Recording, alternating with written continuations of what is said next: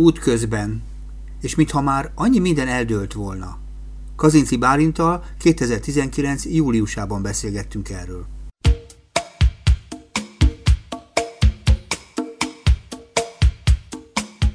Örülök, hogy eljött, és örülök, hogy itt van velünk Korcsmára Zsófia, és úgyhogy hárma fogunk mai nap is beszélgetni rólad.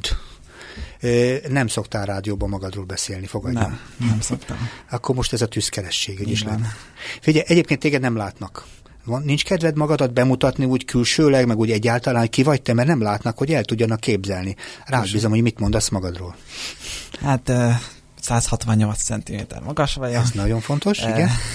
Rövid, sötét barna hajam van, és nem is tudom, egy ilyen piros galléros pólóban ülök. Pillanatnyilag, igen, igen. Igen, uh, ilyen zselézett tüskés hajam van, nem tudom. Igen, de hogyha mondjuk véged el kéne képzelni, annyit lehet rólad tudni, én annyit tudok rólad, hogy magyar és francia szakos egyetemista vagy, uh-huh. nem tudom, hogy adikos vagy. Most lesz a negyedik évem. Aha, és akkor utána még egy év, és akkor kész. Utána még egy év, és utána még egy év a gyakorlat. Uh-huh. És ugye ez azt jelenti, hogy ezek után te magyar és francia szakos tanár lennél? Hát végzettség szerint igen, uh-huh. de a gyakorlatban azért másfelé szeretnék orientálódni. Igen, erről is fogunk beszélgetni, csak ugye most hol tartunk, tehát egyemista vagy ezen a szinten, és mint egyetemista, csak egyemistaként viccelődtem, beszélsz akkor ezek szerint franciául. Igen, igen. Ha már francia szakos tanárnak készülsz, és még? Uh, ugye még ezen kívül, hát ugye angolból van B2-es nyelvvizsgám, franciából is B2-es, uh, olaszul kezdtem el még tanulni, de hát az uh, ott csak ilyen nagyon alapfogalm, alap kifejezéseket tanultam egyelőre, uh-huh. de ezt még nem adtam fel, az olasz nagyon tetszik az olasz nyelv, meg a francia után az könnyebb is, uh-huh. mivel ez is uh, ugye egy nyelvcsaládba tartoznak, új latin nyelvek, és ezért az valóban könnyebb is volt, mikor elkezdtem, csak hát most erre nincsen kapacitásom. Most a következő állomás az az, hogy a francia C1-es nyelvvizsgára fogok készülni, egy úgynevezett uh-huh. DALF nyelvvizsga, ami, ami egy franc, tehát frankofon országokban elismert, például a kinti egyetemeken is elismert nyelvvizsga. Nyilván egy francia tanárnál ez elvárható. És egyébként mondtad itt a nyelveket, hát a Zsófi az pedig spanyolos, azt mondta, hogy a spanyol szinten még jobb, mint az olasz. Így hát az is új latin nyelv. Így van. Oké, okay, csak hogy kicsit tudjunk róla, és azt is tudom, hogy ez egy nagyon jó dolog. Ez, ez, ez nem az a tipikus BA, BS című rendszer, ugye ez nem a bolonyai rendszerbe nem, vagy benne. Ez osztatlan, Oszt... ez ugye azt jelenti, hogy az alap és a mesterképzés így kb. együtt van, tehát ez rögtön e, diplomát ad, hogyha ha végzek.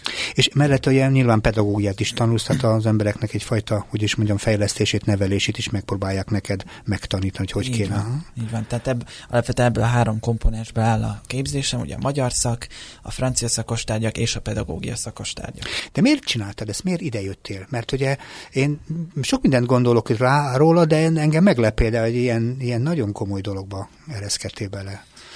Hát ugye igazából ennek több oka is van.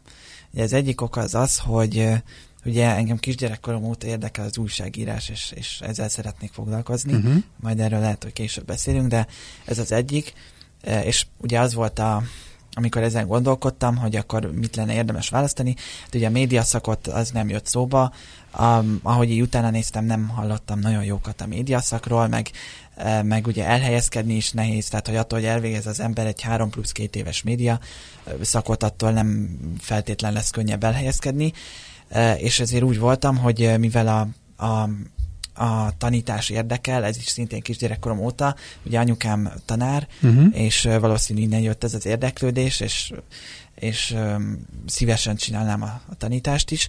Ezért úgy voltam, hogy én mivel a, a médiában dolgozni az, az uh, időnként úgymond rizikós lehet, tehát hogy mit tudom én, egyik napra a másikra megszűnik egy újság, ahol dolgozol, ugye erre sajnos láttunk példát, akkor ugye az ember nem tudja, hogy mihez kezdjen, akkor nem árt, ha van egy végzettséged, és akkor ebben a, az esetben nekem ráadásul egy olyan végzettségem lesz, amit szívesen is csinálok, ugye ez a tanárság, és ugye hát a másik ok az az, hogy azt gondoltam, hogy az újságíráshoz az egy jobb alap lehet, hogy ha magyar szakon végzek, ugye magyar szakon, tehát sok szép irodalmat kell olvasnunk, ugye a vizsgák előtt rövid idő alatt sok olvasmányt kell, szintén egy újságírónál nem hátrány, hogyha rövid idő alatt sokat tud, át tudja futni akár tehát gyakorlatot szerez az olvasásban is, a szókincs is fejlődik, ugye szép irodalom által, vagy tanulunk stilisztikát is, grammatikát, tehát tulajdonképpen a magyar nyelvet kívülről belülről, ha lehet így mondani, és szerintem, tehát arra gondoltam, hogy az újságírásnak -e végül ez egy egy alap, alapja lehet, hogy valaki úgymond nagyobb kvalitású újságíróvá váljon. De jó lenne, ha ez így lenne, igen. És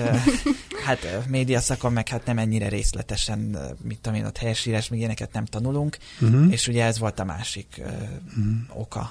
Ennyire tudatos vagy, mert azért, ha majd mondtál, azt jelenti, hogy nagyon-nagyon régen elkezdtél már újságírásban gondolkodni, és ezzel igen. egész fölépítetted ezt a, ezeket a döntéseket így az iskolába járás is, hogy erre gyúrsz, most éppen erre gyúrsz. Hát igen, igen. Akkor szerintem akkor tartozik ez meg egy csomó próbálkozás is, ha jól gondolom, nem csak jársz egyetemre, hanem próbálod, próbálod valahogy ezt a újságírói, hogy is mondja, a vénádat kipróbálni, kipróbálni magad valahol. Hol próbálkoztál, miket csináltál eddig? Hát, Mert a civil rádió nem az első így van, terület neked. Hm? Így van. Hát most egy ilyen nagyon kisgyerekkori példát tudok mondani, hogy, hogy ugye 8 éves koromtól fogva otthon mindig műsorvezetőset játszottunk a testvéremmel, meg, uh-huh. meg ugye az első műsorokat még ugye Magnó kazettára vettem föl én is, tehát uh-huh. ez, a, mhm. ez a gyerekkoromat így végig kísérte, aztán általános iskola végén kezdtem el egy, egy saját internetes rádiót így építgetni, ugye ez a Lime rádió, amivel foglalkoztam évekig, egy csomó szignált készítettem, akkor még ismerősökkel interjúkat, meg ugye az arculatát megterveztem, a logót, ilyesmit, uh-huh. és akkor ezt követően ugye volt egy kis szünet, e, ezt követően a ilyen ingyenesen meghirdetett képzésekre jártam, mint Óbudán indult rádiós újságíró képzés, akkor volt, hogy a Corvinus Egyetem egy hallgatója, én egy napos képzést tartott, ilyenekre mentem, és akkor a, a civil rádióhoz pedig két éve kerültem, és uh-huh. azóta pedig uh, itt um, hogy mondjam, próbálom fejleszteni magam. És, és, és műsorvezető, vagyis vannak műsoraid, és meg részt veszel egy csomó dologba. De Igen. miért rádió? Mert ugye azért a mai kor egyébként a te generációd, meg az utánad mögötted is előtted lévő generáció egyszerűen vizuális. Az azt jelenti, hogy sokan szerepelni szeretnének, igazából fontos a látvány, a látnivaló, uh-huh. sőt, sokan ilyen berendezéseket is használnak a telefonjaikon, instrált is, hagynám mondjam a többit. Miért nem képek? Igen, hát ez jó kérdés. Hát szerintem az egyik része a válasznak, hogy azért, mert ezzel kezdtem foglalkozni. Tehát már évek óta azt, hogy hogyan kell vágó hangvágást csinálni programot, tehát ebben már van rutinom, és a videóvágásban még abszolút nincs, mert próbálkoztam, de azért még nem egészen, de és, és, és a másik pedig, hogy, hogy, hogy nem tudom, tehát nekem a rádiózásnak van egy olyan, most nem lehet, hogy nem ez a legjobb szó, de hogy, hogy ilyen, ilyen meghittséget. Tehát, hogy, Varázsa van? Igen, és, és hogy, hogy behívsz egy stúdióba beszélgetni egy embert, az, az egészen más, mint hogy mit tudom én, egy tévéstúdióban ilyen látványelemekkel, öm, fényekkel, mit tudom én, kisminkelik. Tehát egy csomó olyan, hogy mondjam, rárakodott ilyen lényegtelen elem van, ami mondjuk nem a beszélgetés lényegét erősíti egy rádióban, a beszéd van a központban, hogy beszélgetünk, hogy az embert megismerd, uh-huh. és nem, nem baj, olyan kekeckedek kicsit, mert szerintem a, a, egy, egy tévébe sokkal több mindent lehet bemutatni.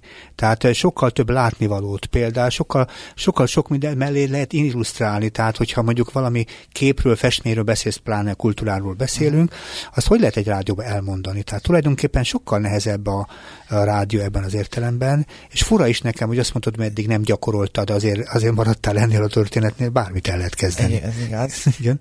De hát igen, valóban ez egy kihívás a rádiózásnál, de de nem tudom, én sokszor érzem azt, hogy a tévénél elvonja a lényegről a, Kép. az ilyen mindenféle, igen, uh-huh. a képi látványelemek a, a hangsúlyt, meg, meg igen, még egyet szerettem volna, hogy, a, hogy, hogy igen, a rádiónál például, amikor műsorokat, most ugye itt ismeretterjesztő műsorokra gondolok, tévében nézek, vagy rádióban hallgatok, akkor mindig az a tapasztalatom, hogy rádió után sokkal több információ megmarad a fejemben. Nem, nem tudom miért, de hogy sokkal többet tudok tanulni a rádióból, mint hogyha a tévét nézném. Tehát... Azért érdekes a dolog, mert ugye azt nem ezt tanítják. Azt szokták tanítani, hogy a képi információ az a legmasszívabb. A hmm. akusztikus információ az kevésbé működik, legalábbis ezt szokták tanítani, nem biztos, hogy ez persze így van, de teljesen igazad van, sokkal több erőfeszítés kell ahhoz, hogy valaki megértsen valamit, sőt elindítja képzeletedet. Ha jó a rádió, akkor indul a képzelet, ugye? A szó lát látomáskeltő ereje van, akkor szépen kell beszélni, és akkor az ember másik látja. Ugye? Igen. Ezt szereted, ha?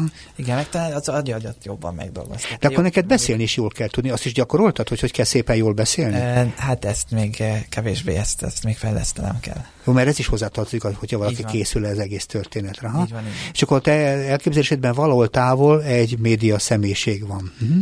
Hát igen, mondjuk uh-huh. így. Igen. Akkor potenciális pálya elhagyó vagy, már egyből is már, hogyha arra számolunk a statisztikában, amikor éppen te végzel azon az egyetemi kurzusból, egy ember már tuti nem lesz tanár, hanem hát, média személyiségnek készül. Hm? Mondjuk igen. Figyelj, hogyha egyébként ebbe az irányba megyünk, akkor mi az az szerinted az az elég? Mikor azt mondod, mikor mondod, hogy pályára érkeztél, amikor már most is pályán vagy, tehát most is csinálsz műsorokat. Uh-huh. Mikor mondod azt, hogy valóban benne vagy a pályában? Hát talán akkor, mikor már lesz egy ö, egy szerződésem, hogy valahol leszerződtetek, mint mondjuk, nem tudom, riportert, de... Még egy szerződés, mert van egy önkéntes szerződésed velünk, azt tudjuk. Hát már úgy, mint, mint nem önkéntes, hanem mint úgymond állandós. Tehát pénzt kapsz érte. újságíró. Pénzt kapsz érte, ez azt jelenti. Hát, talán igen. Aha, de ért. másfél meg talán nem is hogy mondjam, nem is ér véget ez a, ez a dolog, mert szerintem újságíróként mindig tanul az ember, tehát pont ez, ez is egy lényeges eleme a szakmának, hogy, hogy annyi témában kell ott otthon lenni, annyi témában kell anyagot készíteni, hogy, hogy szerintem egy újságíró mindig azzal él együtt, hogy sosem tud eleget, és mindig tudni akar még többet és többet.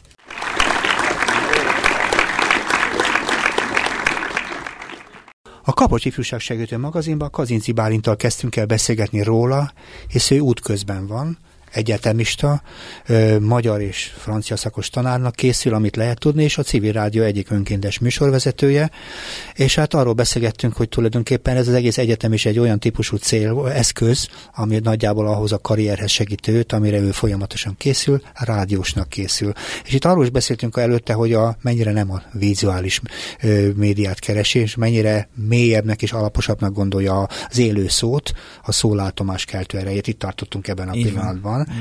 És azt mondtad, hogy folyamatosan tanulni kell, azt szereted ebben a dologba, és akkor erre azt mondta egyik tanult kollégám is például, hogy minden, hogy a tanárnak is tanulnia kell, azt mondta például Zsófi. Mm. És egyébként szerintem olyan világban élünk, hogy mindig tanulni kell, és az a helyzet, hogy valaki azt gondolja, hogy amikor befejezte az iskolát, befejezte ezzel a tanulnivalóját, azt szerintem jó el se kezdi a tanulást, mert hogy egy életen át kell tanulnunk, és ez nem azért mondom, mert van egy ilyen life learning című kifejezés, hanem azért, mert ez így van rendben, ugye?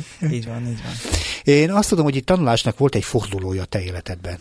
Annyit tudok, hogy nem túl régen, egy jó ideig például el is hagytad Magyarországot, és voltál egy, egy úton, csak hol voltál, és mit csináltál, és mi volt ez? E, így van, Strasbourgban tanultam ugye egy fél évig az Erasmus csereprogram keretében. Mit tanultál? Hát Hát ugye ott a, a francia szakos tárgyaimat, tehát francia nyelvészetet és irodalmat, uh-huh. illetve volt egy-két újságírós órám is. Hogy kell erre jelentkezni most, hogyha ebben valaki esetleg Erasmusra akar indulni, és mondjuk a te generációdban jó páran szerintem erre jó lenne, ha meg is uh-huh. tennék ezt a dolgot. Mit kell ilyenkor csinálni, és hogy sikerült ezt neked elérni? Mi a titok? Uh, hát uh, ugye az Erasmus csereprogramra azt kell tudni, ezt például csak egy ilyen apróság, ott az ottani újságírós órán is egyébként egy témánk volt az Erasmus program, hogy, hogy mennyi aspektusa van, tehát hogy a külön, külön vannak ebben a programban ö, részek, amik szólnak mondjuk a mozgáskorlátozottaknak, külön a tanároknak, külön a szak a gimnáziumba uh-huh. járóknak, tehát ö, rendkívül szertágazó ez a program, amiről alig tudunk valamit. Uh-huh. Egyébként sajnos még én is keveset. Én azt a részét tudom, hogy ö, általában egyetemisták ö, talán a legtöbben, de ezt se tudom, akik szoktak menni, és ugye a saját egyetemünkön kell jelentkezni. Azt hiszem úgy van, hogy két fél évet teljesíteni kell már az egyetemen, tehát ez a feltétele, és akkor ugye szerintem ez egyetemtől és szaktól függ, hogy mik a, a kritériumok. Ugye nálunk például önéletrajzot kellett beadni, motivációs levelet, az előző évek vizsgaredményeit, és akkor az alapján az adott karon, ahova jár az ember, ott, ott elbírálják ezeket az anyagokat, amiket bead, és akkor döntenek, hogy most megkapja az ösztöndíjat, És azt mondják, Kazinci Bálint mehet. Hm? Így van, de egyébként azt hozzá kell tennem, hogy a legtöbb ismerősöm, akiktől hallottam, hogy jelentkezett, azért általában tehát nem hallottam még csalódásról, uh-huh. mondjuk így. Tehát nem egy elérhetetlennek tűnő. Jó, de birtokolnod kell a nyelvet is. Hát az biztos, Persze, hogyha kimész, mert valószínűleg, mert ugye nem magyarul tanultál ezen a helyen, nem franciául kellett tanulnod. Így van, ugye? így van. Uh-huh. Ez, figyelj, ezt kérdezni akarok valamit a Igen, hogy, hogy neked célod volt, hogy Strasbourgba menj, vagy, vagy, vagy feldobták ezeket a lehetőségeket, és te választottál, vagy már neked kifejezetten célod volt? Nem, eredetileg nem volt kifejezetten célom. Ugye ez úgy volt, hogy a, a Neptun, híres Neptun tanulmányi rendszerben, amit mindenki nagyon szeret, uh-huh. volt egy lista, és akkor abból választhatunk, ebb, tehát rendkívül széles, mit tudom én, volt Belgiumban is, tehát fra, so, sok frankofon országban, és akkor Strasbourg úgy jött, hát, hogy több szempont volt, ez volt a legnehezebb, hogy mi alapján szűrjem. Ugye egyrészt a megélhetés ugye egy nagy kérdés volt, meg, meg a másik, hogy az ottani egyetemen ö, oktatják azokat a tárgyakat, amikre szükségem van. Most azt mondtad, hogy megélhetés, ezzel fordíts le nekem, hogy mit kell ezen érteni. Hát, nem hogy, kapsz ösztöndíjat, vagy nem? nem? Hogy, hogy az életszínvonal, hogy például Párizsban mondjuk az, hogy a, az ételt megvegyük, vagy a kollégiumot befizessük, az, az mivel egy, egy központi városról van szó, ugye a fővárosról, ott jóval magasabbak az árak. Értem. Strasbourg azért és akkor te saját pénzből voltál kint, vagy pedig tulajdonképpen kaptál ahhoz ösztöndíjat, hogy ott, ott tudjál lenni, enni és aludni, és mindenképpen eltölteni a napjaidat? Hát kaptam, igen, ugye, ugye az, ez a program lényege is. Ugye uh-huh. én 470 eurót kaptam havonta, uh-huh. és ugye mellette még azért volt a, ugye a diák munkából spórolt pénzem, amit azért, amit amire nagy szükség is volt. Uh-huh. Ugye most, hogy így arányokat lássunk, tehát Strasbourgban a legolcsóbb kollégium, ezt is választhattuk, az ilyen 180 euró körül volt havonta, Amiben én voltam, az a második legolcsóbb volt ezután, az 260 euró volt havonta, és az ahhoz viszont saját szobám volt, önálló fürdőszobával, hűtővel, tehát abszolút egy szavam nem lehet, hogy... Mm-hmm. Jó, de azért, jó, komfortos volt. Mm. Így van, de hát azért nem magyar pénztárcához szabták. Persze. Mondom, nyilván nem ez a legfontosabb a mostani beszélgetésben, hanem hogy igazán mivel találkoztam, mert nyilván tanultál egy csomó dolgot, arról is érdemes beszélni, mit tanultál. Meg ugye ez a város azért azért érdekes, mert Európai Unió egyik, hogy is mondjam, szíve itt, itt dobok félig meddig Európa ezen a szinten, hogy olyan képzavarral beszéljek. Tehát mit tanultál és mit láttál még ezen a helyen? Hogy mit tanultam? Mit a... tanultál meg? Mert ugye azt mondod, hogy eljöttél onnan, a végén befejezted egy fél év után, Igen. és akkor vizsgáztál, és akkor, vagy hogy volt ez? Hát, hogy ugye mit tanultam, az, az is sokféle, tehát egyfelől tárgyakat, uh-huh. ugye mit tudom én, volt külön órám Lafontaine-ről, vagy, vagy, vagy um, szemantika, tehát jelentéstan, konkrétan ezeket a tárgyakat, de szerintem az Erasmus program lényege, hogy, hogy a, a tárgyakon kívül egy csomó más tanulsz. Tehát például emberekkel kapcsolatot kialakítani, új embereket megismerni. Mm. Nekem ez, ez bevallhatom, hogy ez nagy kihívás, és az, hogy, hogy, hogy nyitottabb legyek, uh-huh. jobban kezdeményezni tudjak mások felé. Ez, ebben például szerintem nagyon sokat adott Strasbourg, és hogy, hogy kérdeznem kellett embereket, önállóan ügyeket intézni, magamra mosni, vagy bevásárolni, beosztani a pénzemet, pénzemet bizonyos időre. Tehát szerintem ezek, ezek, ezekben is. Ez egy kicsit önállósodásra is késztetett téged, és ráadásul idegen országban, ahol egyébként hasonló sorsúakkal voltál együtt. Ugye hányan voltatok egy ilyen, mennyi, mekkora egy ilyen társaság, akivel együtt voltál? Hűha, hát... Nem becsülte, nem kell itten számokat, nem fogom ellenőrizni. Csak annyit tudok, mert készítettem interjút a kollégium vezetével, a, mi kollégiumunkban 1200 diák Opa. volt, de ezen kívül egyébként még mi, rengeteg kollégium van a városban, nem tudnék most így számot mondani, aki, az a társaság, akivel így jobban voltam, mondjuk az így négy-öt fő voltunk, akik így szorosabban tartottuk a kapcsolatot. Ha jó értem a célokat, az azt is jelenti, hogy elég sok szabadidőt is kaptatok arra, hogy egymással kooperáljatok. Volt az volt az igazi cél, hogy igazából egymást fölfedezzétek, és a környéket is. Ugye sok időt kaptál. Hm? Hát így van, ugye az egyetemen kívüli élet, mm. meg, mm-hmm. hogy, meg hogy különböző kultúrákat ismerünk. Tehát például volt egy, egy román lány, vagy egy ukrán lánya abban a társaságban, ahol én voltam, tehát ők is, meg egy kínai lány is, akit ismertem, mm-hmm. tehát ő is nagyon érdekes dolgokat mesélt. Tehát mm-hmm. abszolút kulturálisan nagyon sokszínű volt. És... Akkor úgy képzeljem el, hogy a életem mellett egy sok mesélés volt közöttetek, egy nagy sztorizás, hogy ez hogy igen, van? Aha, igen, aha. így van. É, hogy telt? Az a helyzet, hogy ráadásul hogy Európai Unió központjába voltál, arra is kaptál lehetőséget, ugye, hogy ezeket is megismerd, ugye? Ez, ez is egy önálló program volt, ez tudatos volt, vagy te ezt külön is akartad? Már hogy a... Hogy megismerd ezt a, a Európai Uniós nagyobb intézményeket, meg, meg ott, ott belekérdez az ott dolgozók életébe, meg ilyesmi. Hát igazság szerint ez eredetileg célom nem volt, de voltak programok Igen? szervezett programok, amikor például a parlamentben volt látogatás, vagy hasonló, és, és ezek során kezdtem el jobban érdeklődni igazából az európai intézmények iránt, és talán az első ilyen meghatározó élmény az az volt, mikor a, a Strasburgi parlamentből tudósíthattam. Itt a márci... civil rádióban. Így van. Uh-huh. Március 26-án volt, amikor elfogadták az új szerzőjogi szabályozást, és akkor tényleg kaptam újságírói kártyát, beléphettem az újságírói tribűnre, saját asztalom volt, tehát mint egy hivatásos újságíró gyakorlatilag úgy hát, működhettem de ott. az is voltál. És így van, uh-huh. így van. Tehát uh-huh. nagyon nagy munka volt egész nap. Tehát információt gyűjteni, hallgatni a, a képviselők vitáit, abból a lényeget kiszűrni, uh-huh. Akkor a szavazást figyelni, hogy pontosan hány szavazattal fogadták el, és akkor mindezt, a, nem is tudom, reggel 9-től délután 5-ig ott voltam, az egész napot, plusz, hogy miről szól ez a, a szerzői szabályozás, azt így egy 10 perces tudósításba belesűríteni. Uh-huh. Tehát az kihívás volt, és de egyébként ez egy életre szóló élmény. Uh-huh. Tehát, Mert? Mi volt ebben életre szóló? Hát elkezdted a munkádat, azt lehetne, kaptál egy kis előleget. Most próbálom egy kicsit egyszerűsíteni. Olyan emberekkel találkoztál, akivel még sose, ugye? Igen, igen. És hogy az, egyébként nagyon irigyellek emiatt, mert látod, hogy hogyan működik az az Európai Unió, amire jó lenne, hogy sok embernek itt Magyarországon lenne képe. Hát így van. Nem biztos, hogy az egész uniót látod, de azt a döntési most mindenképpen, amit például arról is szól, hogy hogy dőlnek el itt nálunk a dolgok. Így van. Hogy... Így van. Tehát ez azt hiszem, hogy ez a, az Európai Unió kihívásai, hogy, hogy ez nincs elég jól kommunikálva azért a, az állampolgárok felé, hogy hogyan működnek ezek az intézmények, hogy, hogy mennyi beleszólásunk van, hogyan szólhatunk bele. Én, én aki most Strasbourgban voltam, azért nagyon bátorító volt, mondhatom így, hogy, hogy vegyek részt, figyeljem a közéletet, hogy, és hogy, hogy ez nyitott felém is, tehát hogy, hogy ez rólunk szól. Én azt éltem meg, hogy ez rólunk szól. Az Azért... érdekes, amit mondasz, mert az Európai Unió egyébként egy nagy lélekszámú, hogy tetszik, területi történet, sok ember él ebben a világban, és azt tanultad meg, hogy azt mondod itt, hogy tulajdonképpen jó lenne, ha beleszólhatná, hogy a véleményed ilyen szempontból számít, miközben sok embernek a véleménye számít. Hogy tud számítani egy ekkora, hogy is mondjam, konglomerátumba? Ez engem roppantó érdekel, mert sokszor mi egy kisebb ország vagyunk, és nálunk ebben a kisebb mértékű ország Magyarországban is kevésbé számít a saját véleményünk, fogalmazom finoman. Itt meg azt érezted például a Strasbourgban, hogy ott meg számít. Ez egy kontraszt nekem. Hát így van. Uh-huh. Így van. Ne, ez ne, nehéz megfogalmazni, hogy valahogy hogy úgy nyitottabb volt az egész. Tehát, hogy volt például ingyen látogathatjuk a parlamentet, eh, bemehetünk, körbevezetnek minket, a, a, az ülésterembe bemehetünk, vagy nem is tudom. Hát ezt mi... nálunk is meg lehet, Budapesten is elvileg.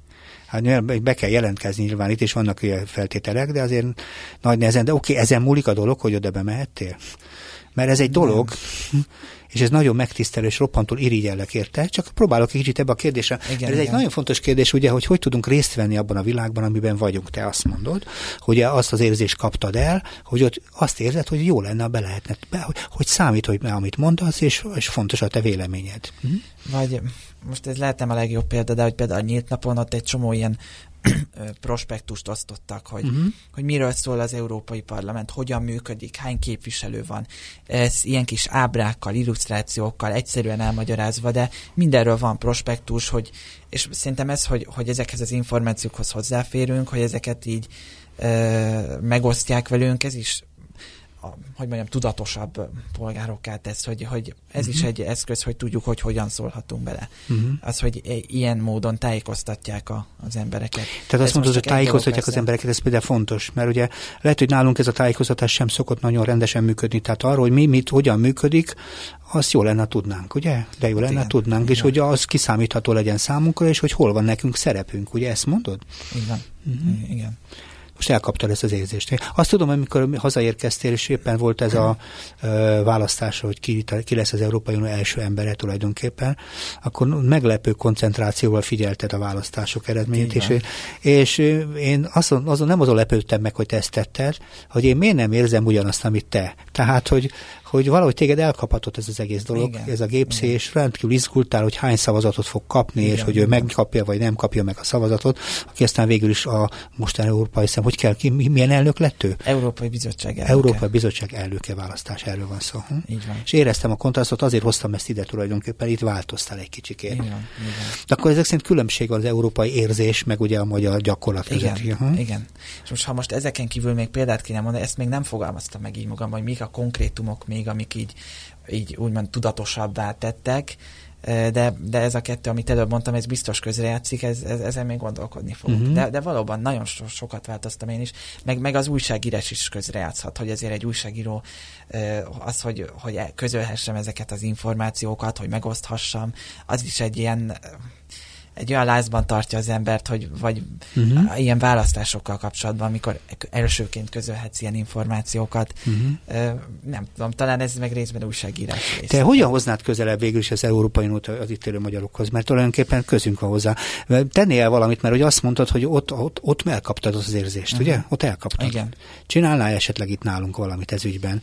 Mert azt tudom, hogy Magyarországon nagyon keveset lehet tudni erről a dologról, és könnyen lehet azt mondani Strasbourgra is, hogy az is Brüsszel. Hát szerintem nagyon nehéz kérdés.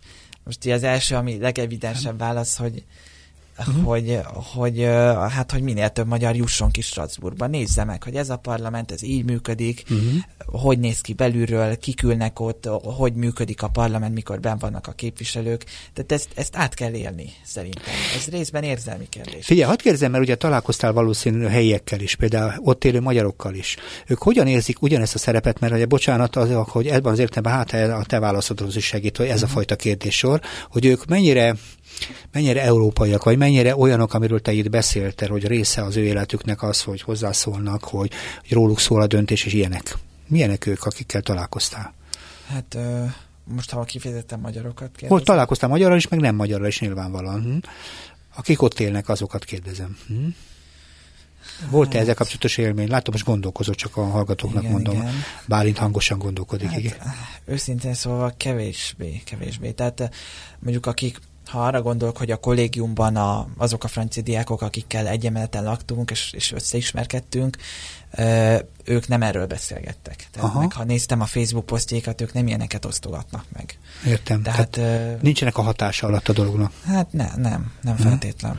Az érdekes, mert te a hatás alatt vagy, azért volt ez érdekes számomra, és azért mondom, mert találkoztál ott magyarra, és egy, egy közös ismerősünk is van, azért kérdeztem. Így hogy van, például... így van. Így van. Hát ö, igen, tehát ő azért, hogy mondjam, ő már nem, nem annyira az én korosztályon beli, meg, meg most ezt így vele nem, nem igazán erről beszél. erről. Igen, Értem. Így van. Szó volt mindenféle ilyen közügyről, de, de hogy erről nem azért. Oké, okay, csak te voltál látom, azt mondod, hogy utazunk oda jó, jó páran, ez nagyon jó lenne. Én azt gondolom, hogy ezt természetesen meg kéne szervezni, de szerintem erről sokkal többet kellene beszélnünk is. Ugye? Hát így van, így van. Ott egyébként tök érdekes volt, hogy, a, hogy ott a, a parlamentben, ott, ahogy ott az újságíró tribünön ültem, ott elkezdtem beszélgetni az egyik mellettem lévő újságíróval, és akkor, és akkor ő mondta nekem, hogy szerinte kellene valami, hogy egy ilyen európai csatorna, ami, mm-hmm. ami mhm. kifejezetten az európai ügyeket, az európai döntéshozást európai szinten akár a tagországok, minden tagországban elérhető, és ezekkel az ügyekkel foglalkozik. És, és én is ezt mondtam neki, hogy, és én is gondoltam már erre, hogy ez egy nagyon klassz kezdeményezés lenne, de jelenleg például nincs ilyen, tehát azt gondolom, hogy ez is az Európai Unió előtt álló egyik kihívás.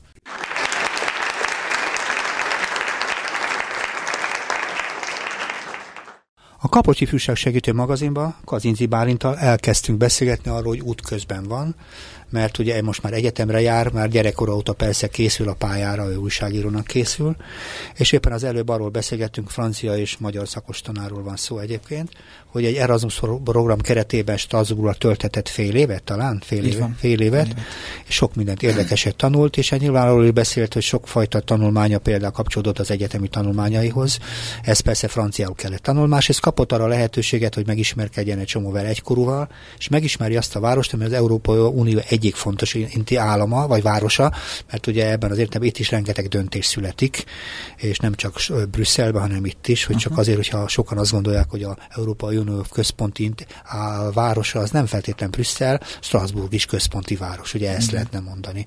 És az volt az előbb a nagy meglepetésem legalábbis, hogy egészen elkapta őt ez a varázs, ami ott volt, és hogy arról beszéltünk, ez a varázs arról szól, hogy úgy érezhette ő magát, hogy itt, hogy ez fontos, hogy hogy, hogy hozzászólhat. Ő része egy valaminek, és összevetettük a magyar viszonyokkal, hogy sokkal kisebb országról beszélünk, és itt kevésbé érezzük azt, hogy fontosak vagyunk, és hogy része vagyunk valami nagynak, mert te azt mondtad, de így van. Sőt, arról is beszéltünk, hogy de jó lenne, sok ember elmehetne odáig. Így van. Uh-huh. Újságíróként Igen. mondom ezt. Lehet, hogy egy hosszú távú programról van szó. És mielőtt még tovább mennénk, azt hiszem, Zsófi készül egy kérdésre. Igen, hogy és esetleg arról nem tudsz, hogy, hogy, hogy mint Magyarországon élő ember, mondjuk az interneten, vagy akárhol máshol tájékozódjon ezekről az intézményekről, illetve a működésükről. Mondjuk, bevallom őszintén, én se kerestem még rá, hogy a Strasburgi uh-huh. ö, Sta- Strasbourgban hogy működnek a dolgok, uh-huh. de, de amúgy erről tudsz valamit? Mert amúgy... Hát ugye azt tudom, hogy a, a parlamentnek ugye a parlament weboldal például az összes tagállam nyelvén, tehát magyarul is mhm. elérhető. Uh-huh. Ott például van, van egy olyan különfül, hogy hírek, ott szerintem vannak ilyen típusú anyagok, illetve ahol én is kezdtem a tájékozódást, az, az igazából a YouTube volt. Be, én is beütöttem ilyeneket, és nincs sok anyag, de most már javarészt egyébként idegen nyelvű, tehát vagy angol, uh-huh. vagy mhm. francia nyelvű vloggerek, vagy videósok csinálnak erről. Magyar, Magyarországon is van egy-két újság, aki így bemutatta, hogy hány képviselőnk van, hogy hoznak döntést. Uh-huh. Most kifejezetten a parlamentről, most ugye itt a választások kapcsán. Meg ö, még egyet szerettem volna, de ez most nem jut eszembe de hogy én, én a Youtube-on kezdtem el tájékozódni, de, de erről szerintem még nincs, nincs elég anyag. Szóval akkor nem elérhetetlen számukra nem. sem. Nem. És vannak hírcsatornák egyébként interneten is elérhetők, amik ilyen szempontból segítenek a Európai uh-huh. Unió információit megtudni. Meg hát nem is kell sokat erőfeszíteni, utána lehet járni, uh-huh. szerintem csak rá kéne egy kicsit hangolnunk magunkat. Uh-huh. És az az érdekes benne, hogy mint ahogy azért nálunk mindenütt vannak választások minden, minden tagállamban ezen a szinten, és valahogy érdekes ez a képződmény, hogy ez jól tudja értelmezni az egész egészben ezt a, ezeket a helyi döntéseket és a helyi választásokat, mert legalább annyira vannak választások a baszkoknál, vagy a olaszoknál, vagy a lengyeleknél, vagy a szlovénoknál, csak hirtelen mondja, a Szlovénia is ugye a része Európai Uniónak, jól tudom. Igen, jól tudom. Igen, tehát, hogy, hogy mindenféle szempontból egy nagyon érdekes képződmény az Európai Unió. Érdekes lenne egy kicsit belegondolni, hogy tulajdonképpen országunk része az Európai Unió. Tehát, amikor elmegyünk Franciaországba, akkor nem hagytuk el Európai Uniót, Igen. tehát itthon vagyunk, úgy Igen. is lehetne mondani, bár nem Magyarországon vagyunk, ez a másik fele dolognak. Igen. Én egyfolytában azon gondolkodom, hogy hogyan lehetne tovább menni, mert ugye félig meddig eldőlt nagyjából, hogy te újságíró szeretnél lenni, tehát az útnak egy részén túl is vagyunk, tehát meg is történt egy pár dolog. Neked nem kell pályaválasztásokban gondolkodni a jövőben, ugye? Úgy tűnik nekem. Remélem. Remélem. Ezt igen. a magabiztosságot.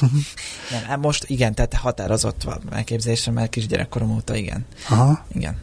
Igen, azért kérdeztem, mert egyébként nyilván semmi nem biztonságos, de azért mondom, de hogy építsük fel egy kicsit a dolgot. Ugye csomó épés meg nem még otthon laksz? Igen, otthon. Uh-huh. És ugye a helyzet, hogy nem sokára ugye tulajdonképpen napi renden van egy csomó dolog, bekötik a fejedet, szóval egyszerűen van-e ilyen szempontból a, a, a, az a fajta önállóság itthon tervezek, tervekben vannak, amit például meg kellett élni Strasbourgban. Most arra gondolsz, hogy elköltözem otthonról? Szándékosan nem tettem így fel a kérdést, mert nem tudom, hogy hogy, hogy, hogy értette a választ. Hát, hogy tervben van, hogy elköltözem otthonról, hát... Ezt nem mondtam, hogy költözem. Igen. igen de ez egy példa mondjuk, hát jó lenne persze, hogy, hogy önállósodni. Uh-huh. Uh, igazából otthon is néha ezt így felvetem, de, de hogy őszinte legyek, ez, ez most nem aktuális. Tehát uh-huh. ma Magyarországon uh, még úgy is, hogy mondjuk rendszeresen diák munkát végzek mellette, uh, nem tudnám megoldani se albérletet, uh, se semmi mást, uh, és azért azt is mondjuk ki, hogy mondjuk egy kezdő tanári fizetésből, és még egy normál tanári fizetésből is nehéz uh-huh. uh, magát fenntartani az embernek, tehát uh, ez még egy kérdőjel. Te ez egy józanító állapot, azt mondod? Tehát egyébként van benned ilyen késztetés, csak azt látod, hogy a valóság az nem erről szól, vagy ezt tudomásul vetted, és így van, kész. Hát, hmm. hogy mondjam, um, itthon a kollégiumokban ugye egyrészt nem olyan jó állapotban van a legtöbb kollégium, másrészt három-négy fő lakik egy szobában, tehát ha, ha itthon ö, lenne lehetőségem mondjuk így ugyanígy egyfős szobába költözni, tehát hasonló körülmények között, mm. mint Strasbourgban, akkor, akkor azt nagyon szívesen csinálnám, tehát kollégiumban, de úgy, hogy akkor nyilván abban benne van, hogy azért még otthon lakom, meg, meg hazajárok, mit tudom én. Ma azért nem lennék kollégista szívesen Magyarországon, tehát örülök, hogy otthon lakom, meg, meg a szüleimmel még azért mm azért, azért jó így, de mm, nyilván a későbbiekben jó lenne elköltözni. Az én kérdésem csak, hogy hogyan gondolkozol a saját önállóságodról, és azt mondom, hogy mit fontolsz meg, és mit nem. Tehát ha azt mondod, hogy ezt megfontolod, hogy hogyan lehet önállóan, vagy nem lehet, azt abszolút el tudom fogadni. És még? Van-e még, mert ugye az a helyzet, hogy most már szerelem van-e például közelben? Hm? Ö, nincs. Aha, nincs. Tehát pályázatot hirdetünk kezed elnyerésre, ezt is jelenti ilyen szempontból. Igen. Jó, de ez nem akarsz így maradni, ugye? Nem, nem, nem. nem. Helyes, nem. helyes. Csak azért mondom, hogy azért is kérdeztem, hogy hogy állsz a saját önállósokat, az mert itt még rengeteg dolog van előtte, hát de igen, nyilván nem az utolsó éves egyetemista, vagy még van egy évet, ha jól tudom, ugye? Három. Három év, három év, hát akkor meg rengeteg idő van. Hm? Sok idő. És ott kérdezem, hogyha egyébként nem sikerül a média, amit egyébként nehezen tudok elképzelni, hmm. akkor te elmennél tanítani? Hát el tudom képzelni, igen, hmm. de hogy mondjam, a média annyira érdekel, illetve most ez így nagyon ták, hogy a média, tehát hát mondjuk a média az egy világ. Így van. Uh-huh. Mondjuk, hogy riporter, most ez egy példa, uh-huh. az is szívesen lennék. Azért szerintem mindent meg fogok tenni, hogy az sikerülhessen. Tehát most nem, nem az van a fejemben, hogy most akkor ilyen B-utas megoldás, hanem az, hogy hogyan tudom elérni azt, hogy, hogy mondjuk riporter. Abszolút egyetértek. Hát, Nekem tetszik ez a fajta elszántság, és erre szükség is van tulajdonképpen. Csak azt akartam hogy itt hol tartunk ezen a szinten. Oké, okay. akkor neked az a feladatod, hogy egyre több gyakorlati élményt szerezzél, ugye? Milyen szempontból? Így van, részben. Másrészt meg szerintem a kapcsolatépítés is. Tehát, Mi az, hogy kapcsolatépítés? Mire tetszik gondolni? e, hát ugye nem könnyű elhelyezkedni a médiában, meg itt van egy másik, hogy, hogy ezért most az a tervem, hogyha itthon befejezem az egyetemet, szeretnék még két évre kimenni Strasbourgba egy újságírói mesterképzésre, uh-huh. ami nem tűnik egy elérhetetlen célnak, mert ugye az a követelmény, hogy legyen egy C1-es francia nyelvvizsga, uh-huh. meg egy elvégzett itthoni egyetemi képzés. Tehát meg tanultam is ott, jó jegyet kaptam az újságírós órámra, tehát nem tűnik elérhetetlen célnak. Meg van gyakorlatod is, ha szükséges. Így igen. van, uh-huh. hivatkozhatok a rádióra is. Nyugodtan. Úgyhogy ebből a szempontból csak hát a kapcsolatépítést úgy értettem, hogy ha tehát, hogy szerintem nehéz bekerülni. Az, hogy ha egy riporter szeretnék lenni, akkor mondjuk meg kell nézni, milyen gyakornoki helyek vannak. Tehát mm-hmm. eleve pont riporteri gyakornoki hely, valahogy én most például elkezdtem nézni, abszolút nem is találtam. Tehát webfejlesztő van meg, ami, mm. ami nem az én világom. Tehát eleve szerintem nehéz. Érdekesen gondolkozó egyébként, amit az előbb beszéltél, hogy te szeretnél kicsit önmegvalósítani. Mit, mit akarsz igazából a médián kezdeni? Mert az az érzésem, hogy ma a média nagyon sok esetben nagyon is, nem is azt mondom, hogy elkötelezett, hanem lekötelezett. Tehát ugye a lekötelezett alatt azt értem, hogy nem feltétlen annyira szabad, mint amennyire szeretne szabad lenni. Hát hol? Te egy Magyarországról beszélsz. Ja, Magyarország, igen. És ugye Magyarországon készülsz a, ebbe, a, ebbe a világba dolgozni. Hm? Ez van a... Tessék? Ez is még egy kérdőjel egyébként. Kérdőjel? Így van. Így Tehát az is benned van, hogy esetleg nem itt akarsz dolgozni? Hát igen, igen. Tehát ez a francia nyelvterülete lenni például újságíró. Igen, ez is felmerült. Szebb ilyen? Értem. Igen, tehát eh, akkor maradjunk ennél a kérdésnél. Tehát benned is, mert a veled egykorúaknak sokkal embernek egyébként is megfordult a fejébe, hogy Magyarország helyett mondjuk nem Magyarországon mm. éljen. Okay. Rövidebb, hosszabb ideig. Te is vagy így? Igen, és uh, nekem még jó helyzetben vagyok, mert ilyen szempontból öt éven van még, Aha. Uh, ha minden jól alakul, tehát ezzel még van időm gondolkodni, de most, hogy így elkezdtem, ez egy iszonyatos nagy tépelődés. Tehát fogalmam. Szívem szerint én Magyarországon lennék. Igen. De hát nem tudom. Nem és tudom. Mi az, ami akadályoz Magyarországon? Mi az, ami a korlát, hol érzed a korlátot, és hol kéne korláton átlépni? Ugye az első, hogyha Magyarországon szeretnél. Aztán beszéljünk arról, hogyha nem Magyarországon, akkor ott mi a másik rész. Csak előbb az, hogy Magyarországon milyen korlátot látsz, hogyha ezt megszakad, meghaladnánk, akkor maradnál. Ugye ezt mondott, hogy szíved szerint. Igen. Mik ezek a korlátok, ami például nehezíti a te itt tartózkod, itt maradásodat?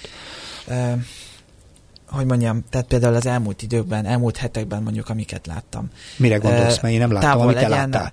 Nem szeretnék politizálni, és tényleg nem szeretném ebbe az irányba elvinni. Persze. Például az, hogy mondjuk a Magyar Tudományos Akadémiával mi történik. Uh-huh. Uh, rendkívül aggasztó számomra. Persze nem tudom, mi lesz a vége az egész uh-huh. történetnek, hogy kiszervezik a kutatóintézeteket. Azt tudom, hogy ez aggasztó. Uh-huh. Az, hogy az, hogy egyre kevesebb független médiumot látok működni, vagy, vagy a köznevelési törvény módosítása most. Tehát, hogy egyre inkább valahogy egy olyan érzésem van, mint hogyha így szurol, szorulna a hurok, uh-huh. és egyre, egyre kevésbé azoknál lenne a döntéshozás, akik, akik kompetensek a kérdésben. Uh-huh.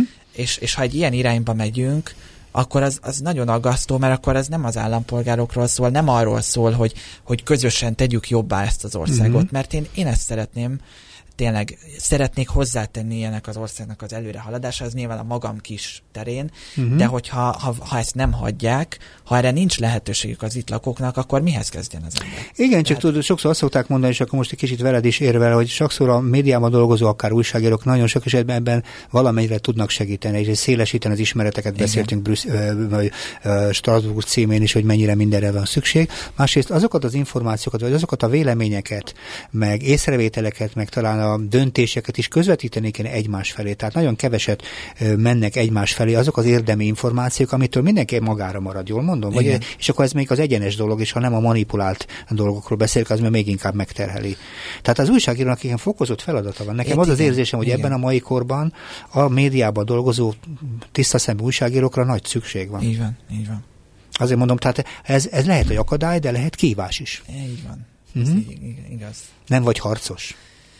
Uh, hát vagy még kevésbé próbáltam így ezt az énemet erősíteni, nem tudom. Ráadásul a te területed úgy tudom alapvetően a kultúra, és olyan, ebben az értelemben a kulturális, hogy is területen els, eléggé sok, uh, hogy is mondjam, elakadás volt az elmúlt időben a színházak, meg mindenféle egyebeknél sok esetben jó lenne, hogy az a fajta kultúra, ami a miénk, ami egyébként a sok évszázadon keresztül is magyar kultúra volt, uh-huh. megfogalmazzunk így, hogy most is az, hogy az de jó lenne, hogy egy kicsit közkincsé lehetne tenni, sokkal inkább sajátunká kéne tenni, mint amelyre igen. ezt most teszi a nyilvánosság. Igen, mondom. igen, igen. Tehát többet kéne a kultúráról beszélni, a meséinkről beszélni, a történeteinkről, ebben neked sok feladatot lehetne. Hát így van, így van. Aha. És van is a műsor által. Hát a műsorod által igen. igen, ezért mondom, itt kerestük az akadályt, ami téged visszatart ahogy hogy esetleg itt maradjál, ugye? Uh-huh. Ha ez, ez a demokratikusabb, eh, tehát a helyzet demokratikusabbá válik, akkor maradnál? Lehetséges. Mert azt mondod, hogy ez nem demokratikus, nem demokrácia felé haladó vonalat érzékelsz, ezt mondtad. Lehetséges. Igen? De azért van egy másik aspektus a Igen? dolognak, hogy ezért, azért engem vonz a kihívás is. Tehát Ezért az, kérdeztem. Hogy, az, hogy Franciaországban elkezdeni egy saját életet, ott felépíteni a nulláról, francia nyelvtudással, azért az is vonzó számomra, mert más. Itt már most jó, nem, nem. Tehát uh, itt már, uh, hogy mondjam, azért elkezdtem ismerkedni, uh, itt a rádiós berkekben is, és, és azért az, hogy Franciaországban egy teljesen önállóan uh, saját társaságomat kialakítsa, mit tudom én, ez, uh, ez egy új kihívás, tehát ez, ez az, ami vonz még a, a külföld. Tehát hogy van egy ilyen kihívás aspektusa is, ami, ami még nagyon vonzó számomra. Érdekes, ez, tehát ez is fontos. És azt gondolom egyébként azért is, mert viszonylag keveset közlekedünk Európában. Tehát az lenne jó, hogyha egyébként minél többet utazhatnánk, és hogyha például sok Igen. ember sok felé megfordulhatna ebben a hatalmas nagy konglomerátumban, amit Európai Uniónak hívnak, és elmehetnénk Portugáliába is, meg elmehetnénk Olaszországba is, meg sok felé, ami ebben a világban van, akkor sokkal érdekesebb lenne ez, akár az ilyen típusú kihívásoknak is több tartalma hát lehetne. Igen. Igen. Tehát ez vonz téged. Aha. Így van. Mi az, ami tulajdonképpen ö, azt mondod, hogy ö, megfontolásra késztet? Például, hogyha Franciaországba kell menni, akkor ott azért csomó dolgot, mégsem francia vagy, alapvetően. Igen. Mondom. Igen. Vagy van? Így van. Hát igazából alapvetően egyrészt a kulturális gyökerek, tehát hogy én most már 23 éve születésem óta Magyarországon élek, tehát a, a társ, a szo, itt szocializálódtam, minden belém, itt ivódott belém. Tehát igen, igen. ez az egyik, meg hát a barátaim, a, ahol felnőttem, minden ide köt. Az uh-huh. ismerősök, a család, uh-huh. a mhm. barátok, és, és ez, ez, ez egy új űr maradna továbbra is, tehát ez azért, ez hiányozna. Tehát Budapest, én nagyon szeretem Budapestet is, Óbudát. De úgy beszélsz, erről beszélgetem hogy valaki, aki nem Magyarországon él, és azt mondja, hogy ez nagy butaság, bármikor jöhetek haza. Ez csak az a kérdés, hogy repülő egy kérdés, és jövök haza, bármikor, otthonról jövök haza, szokta nekem mondani például. Hát, nem tudom, ez, ez egy nehéz kérdés, nem tudom. Tehát azért nem, szerintem nem így van ez azért. Jó, én csak, a, csak ugye nem az én dolgom. Azért a, nem ugyanaz. Ha az, ha az ember külföldön lakik, és néha hazajön, akkor mégiscsak haza látogat. Igen. Tehát azért az, uh-huh. az nem ugyanaz szerintem. Jó, én, nekem tetszik, ahogy mérlegelsz. Azért mondom, hogy, hogy miben szeretnéd, ha segítenénk neked? Abban, hogy itthon maradjál, vagy az, hogy elmenjél? Melyik, melyik az erősebb, ez hát, érdekel ezért? Ez talán bennem sem dölt el, de most pillanatnyilag talán azt mondanám, hogy abban, hogy itthon maradjak. De, uh-huh. de még nem tudom. Oké, okay, azt kérdem, mert ugye nagyon kevés időnk van már, ugye nem sokat tudunk ilyenkor már csak átbeszélni. Azt mondom, mi a közelebbi feladatod, az egyik kérdés, amit most az elkövetkezőben akarsz csinálni, mert végül is hazaérkeztél, és uh-huh. azt láttam rajtad, hogy szép lassan belül is hazaérkeztél, uh-huh. Strasbourgból megérkeztél Magyarországra. Mi a közelebbi feladatod? Nyilván ősszel kezdődik az egyetem, az biztos, uh-huh. de ezen kívül van-e még olyan, amit igazából a közeljövőben meg akarsz csinálni? Várjunk. Műsort. Hát van... Érettségi találkozó, csak mondom valamit. Új nadrágot akarok venni. Hát uh, van, Meg. folyamatosan van. Nadrágot, azt tudom. Igen? Nem.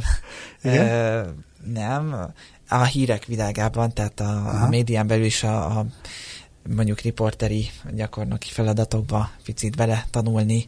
Ez az egyik, meg, meg a francia C1-es nyelvvizsga most ez az, ami igazán a szemem előtt leveg, meg az, hogy, hogy sikeresen elvégezzem az egyetemet, mert ugye, hát hogy mondjam, sokféle dolgot csinálok, ugye a diák munka is, meg, meg azért evezek is mellette, ezeket összeegyeztetni. Hát, nem is beszéltünk, na igen, de majd a következő műsorban beszélünk az ilyen hobbidról, igen, igen, igen. Hobbi szinten, de, de azért ez is rendszeres hogy ezeket összeegyeztetni, ez is nagy kihívás, ezért most, most a legnagyobb cél az az, hogy sikerrel elvégezzem az egyetemet. Hát ebben drukkolok neked. Mennyire látsz például előre? Mert ugye az emberek biztonságérzetét én szerintem az arról szól, hogy milyen messzire tudnak előre látni, hány évet látnak uh-huh. előre. Te mennyire látszod magad előre? Előre látsz öt évet? Látsz előre öt évet? Öt évet. Nem, nem. Inkább mondjuk három évet. Most Aha. azt látom, hogy be kell fejezni az egyetemet, Aha. ugye ez még három év, és utána még az a plusz két év, hogy kimenjek és visszamenjek Strasbourgba, az egy lehetőség, tehát most így terv Inkább a három év. Van, három. Terv szinten ez van a fejemben. Igen, de akkor idézzük meg a három év múlva, mi lesz. Hát, ha akarok múlva. veled beszélgetni nem sokára, akár három év múlva, akkor szeretnék visszatérni erre, a, arra, amit most mondasz. Jósoljuk meg azt a helyzetet, milyen lesz akkor a Bálint, hol fog tartani, mert hogy három év az egy belátható uh-huh. ezek szerint számodra. Hát, én nem, nem merek ilyeneket kijelenteni. Nem merek ilyeneket hát kijelenteni. akkor mit, semmit sem ezt kijelenteni? Hát, de ez még nem biztos. Hát én, én nem mondtam, hogy biztos, csak hogy mire, mire, miről fantáziálsz, mert végül is az a helyzet, hogy nagyon tudatos embernek látlak, és ez nekem nagyon tetszik. És a tudatosság az azt jelenti, hogy valahol van a háttérben egy várakozásod, hogy, hogy mi lesz abban a várakozásból, mi lesz valahol. Nyilván ez még nem biztos, biztos az lesz, ha odaérünk, igen, de igen. mi ez a várakozás, amit végül is magadnak. Hát uh, ugye itt lehet, még lehet, hogy lesz egy fél éves csúszás, most hmm. emiatt az Erasmusos fél év miatt. Mondjuk azt, hogy hát, hogy elvégezzem ezt a szakot, a tanárképzést. Ez kétséges neked? Remélem, hogy nem. Igen? Nem. Aztán? Eddig azért többé-kevésbé sikeres volt. Aztán aztán pedig, hogy hogy sikerrel jelentkezhessek Strasbourgba. Igen, de a, ha egyébként egzisztenciális küzdelemedben, az otthonlétben és a eltávolodásban, uh-huh. ebben az értelemben számít az a három év belül valami fajta változásra? Mert ugye ez volt egy kérdés, ugye az előbb arról beszélgettünk, hogy most otthon vagy, uh-huh. és ez rendben is van, és megmagyaráztad nekünk, hogy tulajdonképpen nem is érdeke most senkinek, el, és a mhm, neked se mhm. az, hogy ezen a helyzeten változtass, mert minden sokkal drágább lenne. Ez, ezen a helyzeten nem hiszem, hogy Ez maradni fog ezek szerint. Tehát magyar ugyanúgy otthon fog szélni, természetesen. Igazából, ha kimenhetnék Strasbourgba még két évre, az részben ezt is picit előre mozdítaná, uh-huh. hogy ott azért két évig magamnak kell fizetnem a kolit, Persze. ott valamiszínűleg dolgoznom kéne kint uh-huh. mellette, tehát az, az lenne az első lépés igazából ebben a teki külön költözés, vagy uh-huh. nagyobb volumenű önállósodás tekintetében. Uh-huh. Értem. Értem, ezt is akarom érteni, hogy mondjuk három év azért az, az, az szerinted belátható, és várod, hogy sikeresen végez az egyetemen, és Igen. szerezzél össze egy csomó tapasztalatot, és Igen. addigra eldöntsd, hogy elmész Strasbourgba, vagy nem. Igen. Mert az is kérdés, hogy nem, az is lehet, hogy nem mész el? Nem nem. Az nem kérdés. Ez cél, ez egy kifejezett Ez egyértelmű cél, oda fogsz menni, értem. Jó. Szeretnék. Akkor szerintem az lesz majd, hogy a következő beszélgetésünk talán abban az években lesz, ha remélem minden úgy alakul, és mielőtt indulná egy kicsit szeretnék veled újra beszélgetni, hogy mi lesz ezek után Bálintal, jó? Nem, és akkor ami kimaradt, arról is beszélgethetnénk például, a, például az evezésről is, egy-két egyéb hobbiról is, kalandjaidról is, esetleg amiről nem beszéltünk egy csomó dologról, kisebb színesek dolgokról, jó? Köszönöm a lehetőséget. Nagyon izgalmas volt a beszélgetés, nekem, nekem legalábbis élvezetes volt, nem tudom, a, a Zsófin láttam, hogy Zsófi is ragyogott ettől, tehát egészen biztos, hogy jól sikerült. Én remélem, hogy a hallgatóknak is tetszett. Nagyon szépen köszönöm, itt voltál, Én és köszönöm. hallgassák tovább a civil rádiót, és Szabondás hallották. Viszont hallásra!